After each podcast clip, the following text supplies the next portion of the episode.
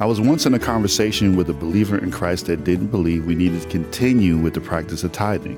She said, That's a tradition from the Old Testament and it doesn't need to be followed anymore. So she doesn't tithe. We agreed to disagree about this because I believe in tithing and still do. Well, who was right? In this episode of Groundwork, we will not only look at the concept of tithing, but stewardship in general so that we may know what God requires of us. Stay tuned. Welcome to Groundwork, where we dig into Scripture to lay the foundation for our lives. I'm Scott Hoezee. And I'm Daryl Delaney. And Scott, we are in part three of our four part series on God and money, on finances, and how our believers are supposed to look at money and what they're supposed to do to actually bring glory to God. So, in the first episode, we talked about what the Old Testament says. And in the second episode, we talked about what the New Testament says. And in this episode, we're going to talk about the concepts of stewardship and tithing. And this episode will be both Old and New Testament, uh, because as you just said at the opener, Daryl, some people think tithing is old. It's Old Testament, Hebrew, ancient Israel stuff, but not for the church, not today. So we're going to try to say that uh, no, it's actually part of the whole Bible. It, it is rooted in the Old Testament, but it's pretty clear from what Jesus says, from what Paul and other writers in the New Testament say, that it is still relevant. But we want to begin. We're not. We'll go to tithing in the next part of this program. We're going to begin with uh, that first concept you mentioned, Daryl, stewardship. And a foundational text for understanding what it means to be a steward is Psalm 24, verse 1. The earth is the Lord's and everything in it it's God's world, not ours. Exactly. So because he owns everything, no Christian can say, "This is my money. I'm going to do what I want to do with it." Um, the Scripture specifically says that even the very body of a Christian belongs to Christ because he bought it with a price. So there is no mine and my and me. It's really about God, and it always will be for the believer. But just to give a working definition of the word steward, a steward is a person who is called to or has been entrusted with a possession, let's say an estate. They're not the owner of the estate, but they act on behalf. They've been given the authority of the owner to take care of the estate, and they work in the best interest of the person who owns the estate. So if you see that concept, you see how easily it translates to how God wants us to relate to uh, things that we own possessions, money, um, relationships. They're actually His, and we are stewards, so we act on the behalf of the owner. Whatever we do should honor Him probably in most of our lives we don't have a parallel to this though. Some very um, wealthy people who've been very blessed with a lot of wealth they will have a financial manager who works for them. They actually pay this person to help them manage their money. It's not their money. It's not the manager. It's not the steward. This is like a steward. It's not the steward's money. It belongs to the owner. But the steward needs to act in accord with what the owner wants, or he probably will find himself out of a job if right. he squanders the money or gives it to a cause that the owner doesn't believe in. That'll be the end of his career. Well, the earth is the Lord's and everything in it. So what we do with what we have is uh, reflective of God's will because we recognize it's God's money, it's God's house, it's God's planet. And God has clearly communicated what He wants us to do. So if He wants us to spend it, we'll spend it. If He wants us to save it, we save it. If He wants us to give it, we give it. Um, but not everybody hears a booming voice from heaven. So that's why the financial advisor that you mentioned was good because he puts people around us that could actually help us practically. We can learn from family members, we can learn from them, we can learn from investors. But then in Scripture, we can see that He teaches these things on how a believer is supposed to interact with money. And there is one right here in 1 Timothy 6 of an example. Timothy is a young pastor um, working, uh, we think, uh, in Ephesus. And uh, Paul has this to recommend to Pastor Timothy, 1 Timothy 6, starting at verse 17 command, strong word, command those who are rich in this present world not to be arrogant, nor to put their hope in wealth, which is so uncertain, but to put their hope in God, who richly provides us with everything for our enjoyment. Command the rich to do good to be rich in good deeds, to be generous and willing to share. In this way, they will lay up treasures for themselves as a firm foundation for the coming age, so that they may take hold of the life that is truly life. It's beautiful how in the last episode we talked about Jesus saying store up treasures in heaven, but he didn't exactly say practically mm. how to do it. Right. But then Paul gets the revelation and gives it to Timothy and tells him practically how people who have an abundance of resources are supposed to store those treasures up and also to not put their hope in wealth because God is our source, Lord capital L that's the Lord Jesus and not mammon or money. So we put our hope in Him and not in the things that we have. Jesus says something like that, what you just said, Daryl. In Luke 12, there's this uh, incident where somebody, Jesus is talking about something else, but suddenly out of nowhere, this guy who's got a grudge with his brother, Teacher, tell my brother to divide the inheritance with me. Uh, but Jesus just says, I'm not going to do that. But then he tells this little parable. The land of a rich man produced plentifully, and he thought to himself, What shall I do? For I have nowhere to store my crops. And he said, I know what I'll do. I'll tear down my barns and build larger ones. Then I will store all my grain and my goods. And I will say to my soul, Soul, you have ample goods laid up for many years. Relax, eat, drink, and be merry. But God said to him, Fool, this night your soul is required of you, and the things you have prepared, whose will they be? So it is for the one who lays up treasure for himself, but is not rich toward God. And in this story, is Jesus is saying, in essence, don't work so hard that you gain the whole world and lose your soul. Mm. because your soul it's priceless. There's no price you can put on it. And because this man in the parable was so focused on possessions and hoarding them and greeting them he built a bigger barn for himself. But these things are what we're supposed to stay away from. As a matter of fact paul puts greed in the middle of a long list of things that we're supposed to be staying away from and moving away from as believers in christ. And god wants our character and heart to change by helping us to understand what contentment is. Clearly, although Jesus doesn't spell it out in that parable in Luke 12 we just looked at, but obviously uh, the man who was successful isn't condemned for being successful. He's condemned for saying, I'm going to keep it all for me. I don't have enough right. room for all this stuff. He should have said, I'm going to give it away. I'm going to open a stand at the farmers market and sell stuff and for free. You know, it's just going to be a free for all um, uh, because God has clearly given me enough to share with others. No, instead he said, I'm set for life. And Jesus says, You are set for this life, but not for the next one. And that's the only one that's going to last. Unfortunately, if we are not careful, then our possessions will become more important to me than they should. But Paul actually has a remedy to this in Philippians 4, where he talks about being content, whatever the circumstance. He says, picking up verse 11, he says, Not that I am speaking of being in need, for I have learned in whatever situation I am to be content. I know what it is to be brought low. I know what it is to abound. And in every circumstance, I've learned the secret of facing plenty and hunger, abundance and need. I can do all things through Christ who strengthens me. And so we see that Paul is entrusting himself to God. He is the one to making sure that he doesn't need to take matters into his own hands, whether he has a lot of things or a few things. And now the question is, how do we honor the Lord with it? So coming up next, we're going to talk about that. Stay tuned. We're glad you've joined our groundwork conversation. If you're enjoying today's discussion and want to download or listen again, you can find the audio podcast and transcript for this episode on our website, groundworkonline.com. Want to dig deeper? You can also find episode guides and blogs available to supplement your study. Curious about another episode or series we've mentioned?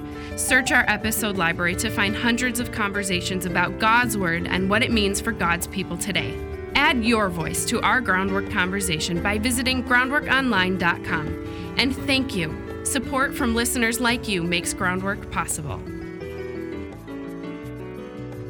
You're listening to Groundwork, where we dig into Scripture to lay the foundation for our lives. I'm Scott Hoezee. And I'm Daryl Delaney. And Scott, we have been talking about the concept of stewardship and how we know that the steward is not the owner and the steward acts on behalf of the owner because the owner is entrusted the steward with a resource and the steward is to do their best to honor the wishes of the owner. And if that is God, the owner, and the steward is us, and the resource is money, we're called to honor God with it. It's God's money, so we treat it like it's God's money, right? If we said if you're a financial manager for a wealthy person, if you're a financial advisor, you do with the rich man's money what the rich man wants you to do, not your own idea. We do with God's money what God wants us to do, and that's where tithing uh, comes in. I do like in that passage we looked at at the end of the last part of the program from Philippians 4, where twice when Paul's talking about, you know, having things or not having things, twice he says, I've learned There it is. to be content. I like that because he didn't say, "Oh, it's easy to be content." You know, yeah, just you know, just here's three easy steps. No, I have learned it. We all have to learn it, and I think in this segment of this program, we're talking about how can we learn to treat money like it's God's, and tithing, giving some of it away, is is part of that. And this idea, a tithe is a tenth, right? Right. That's what I mean. So we always say, you know, you think about of every hundred dollars, ten dollars is God's. That'd be a tenth, right? Right. If somebody earns a hundred thousand a year, giving ten thousand away to the church to charity or a combination of things would be a tithe. We find that all over the place uh, in the Old Testament, Daryl. We see it in Leviticus chapter 27. It says, A tithe of everything from the land, whether grain from the soil or fruit from the trees, belongs to the Lord. It is holy to the Lord. It also says the same thing about tithing in Numbers chapter 18, where it says, The Lord says to Moses, Speak to the Levites and say to them, When you receive from the Israelites the tithe I give you as your inheritance, you must present a tenth of that tithe as the Lord's offering. Your offering will be reckoned to you as grain from the threshing floor or juice from the winepress. In this way, you will also present an offering to the Lord from all the tithes you receive from the Israelites. From these tithes, you must give the Lord's possession to Aaron the priest. So in that situation, you see that the priests are actually given the provision of the tithe to live off of.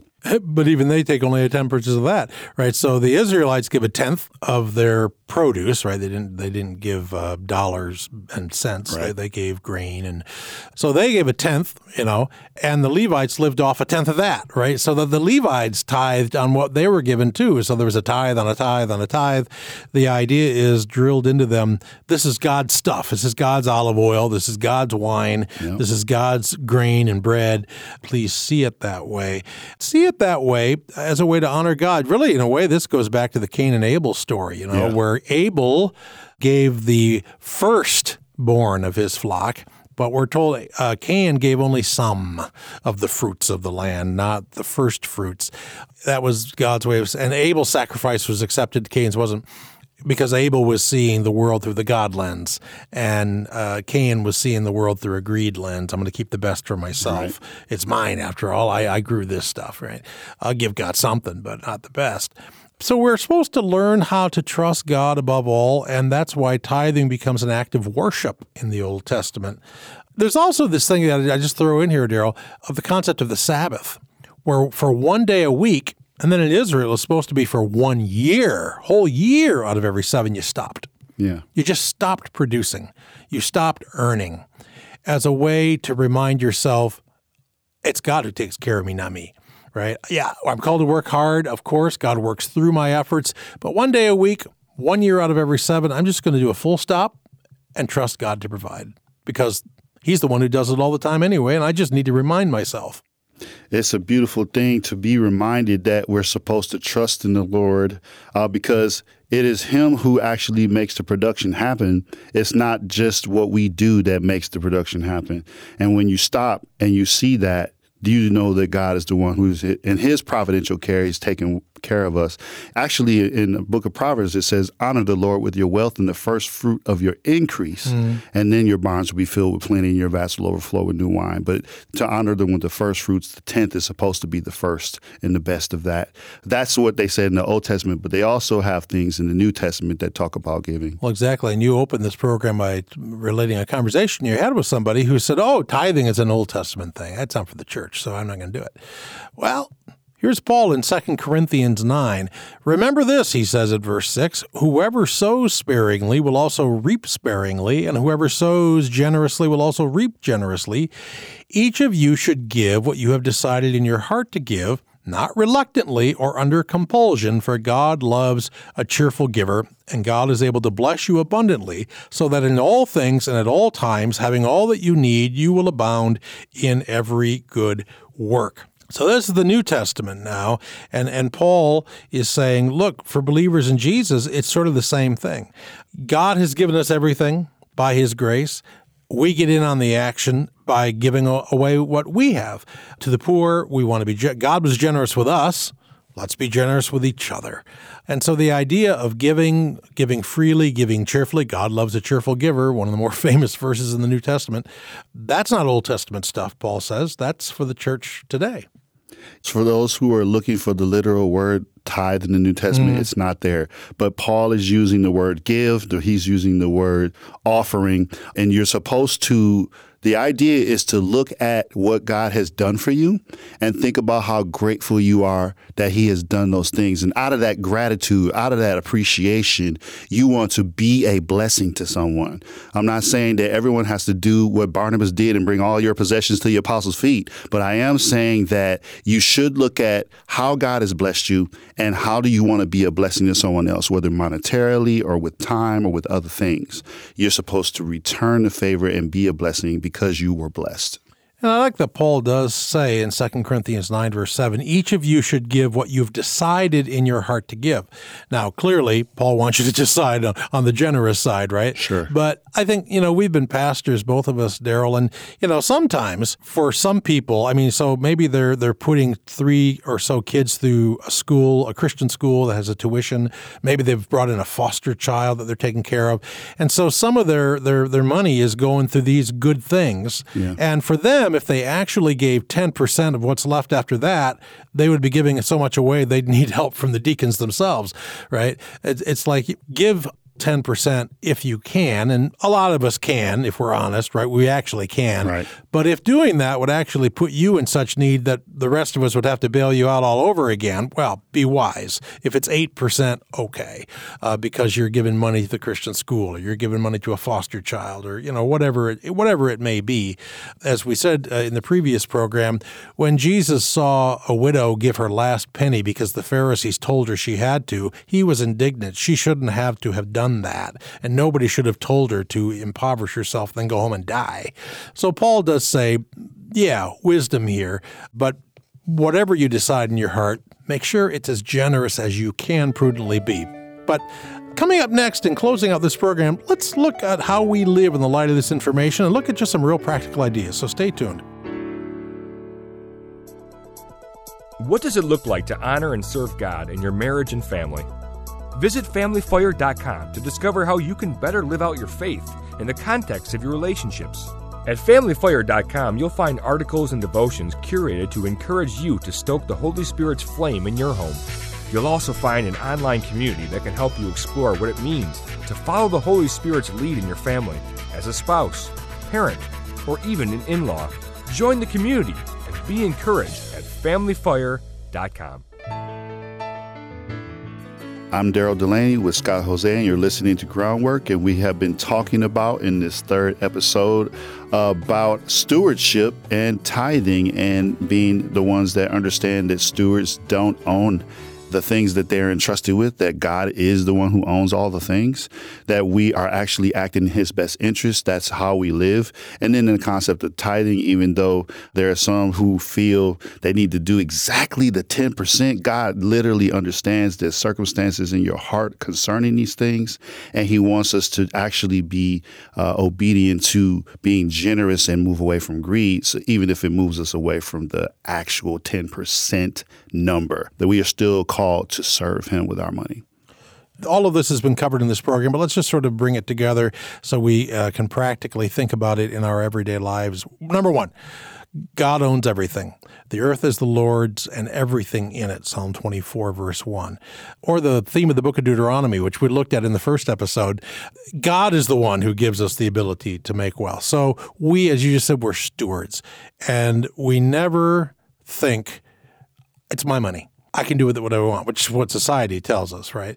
No, it, it's God's, and so we are stewards. That's point number one. And point number two is that God calls us to be generous and watch out for greed.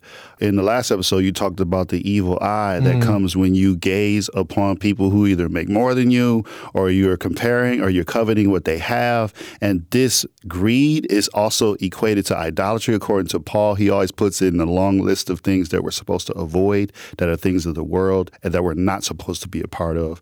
And also, John does that in First John 2. We talked about that in the last episode, where lust of the flesh, lust of the eyes, and the pride of life, these things, along with greed, are part of the patterns of this world that we're supposed to be getting away from because none of that is going to honor our Lord. Greed is traditionally one of the seven deadly sins, which we've talked about in other series here on Groundwork.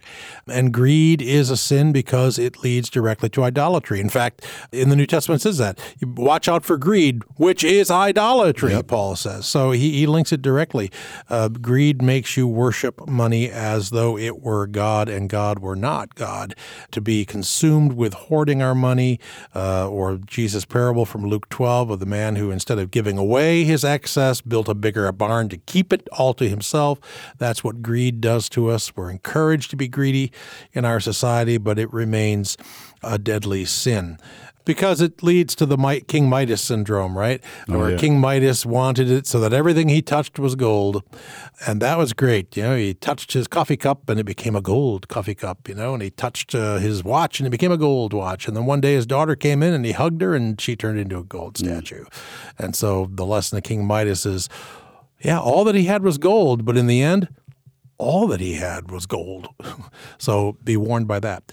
Point three wisdom. So we're stewards, we're called to avoid greed, and thirdly, Daryl, we're called to be wise. So, scripture tells us that we're not supposed to strike hands with someone too quickly, especially if they have like debt responsibilities. Proverbs eleven fifteen says, Whoever puts up security for a stranger will suffer, but whoever refuses to shake hands and pledges is safe. And then that verse, it's one extreme where, okay, it's not the responsibility of someone who has more money than you to bail you out if you haven't been a good steward of your finances. That's not their responsibility. It's your responsibility to learn what it means to be a steward and honor the Lord with your finances. On the other hand, you can't be so tight fisted, if you will, that you will not give to anything. We wouldn't have any philanthropy. We wouldn't have any community organizations if it wasn't for the generosity of people giving. Programs like this happen because people give. And so God uses this money to be a blessing to the kingdom. If this uh, groundwork series on the Christian believer's attitude toward money has a theme so far through the first three episodes, Daryl, it is striking that balance that that the Bible everywhere assumes that even followers of God in ancient Israel, followers of Jesus, and in the church in the New Testament, we do own things. We will have things. And if that weren't the assumption, then the Bible in Proverbs, the verse you just said, and other verses of Proverbs, wouldn't call us to be wise about financial decisions. Right. We wouldn't have to be wise about our finances if we weren't supposed to have any. No, we will, but be wise. Don't make dumb deals where you're going to lose your shirt. But don't refuse to make good deals where you can be generous and genuinely help somebody. Don't build bigger barns when you got too much, give it away, right? So to be wise. And then our fourth point as we close out this program, which has also come out in the other ones, don't put your hope in money. Don't let your highest trust in life be financial. Yes, so we need to understand. I think Christians already know this is that God is our source and money is merely a resource. Wow, nice. If we put that in the proper perspective, then we will understand that God is the one that takes care of us. And so when you don't have money, when you do have money, when you have a, a little bit more bills than you would like, you can still find that our providential care comes from God and He can still look after us even when we are feeling kind of uncertain. Because true security doesn't come from finances, it comes from our Lord. You know, I've had the privilege of knowing some very, very wealthy people who were Christian believers. And, you know, they were in some ways, as we said a moment ago, uh, the, the, the man in the parable in Luke 12, these are people who were literally set for life. I mean, th- they had so much money that, you know, they would earn money doing nothing, just the interest on their money. Uh, but they fretted all the time about giving enough away, setting up a foundation, giving it away, because they wanted to remind themselves and others, hey, I do have more money than I could ever even spend. It's almost impossible for me to give sacrificially. I have so much money, but I need to know, and you need to know that I know it's not my Lord. It's not my ultimate hope and security. That's only Jesus. And he says to be generous, so I'm going to do everything I can to be generous. And many of us are in a position to do that. We're responsible stewards. We avoid the sin of greed. We make sure all our hope is in Jesus and in God alone, because indeed, he gives us everything. Thanks be to God.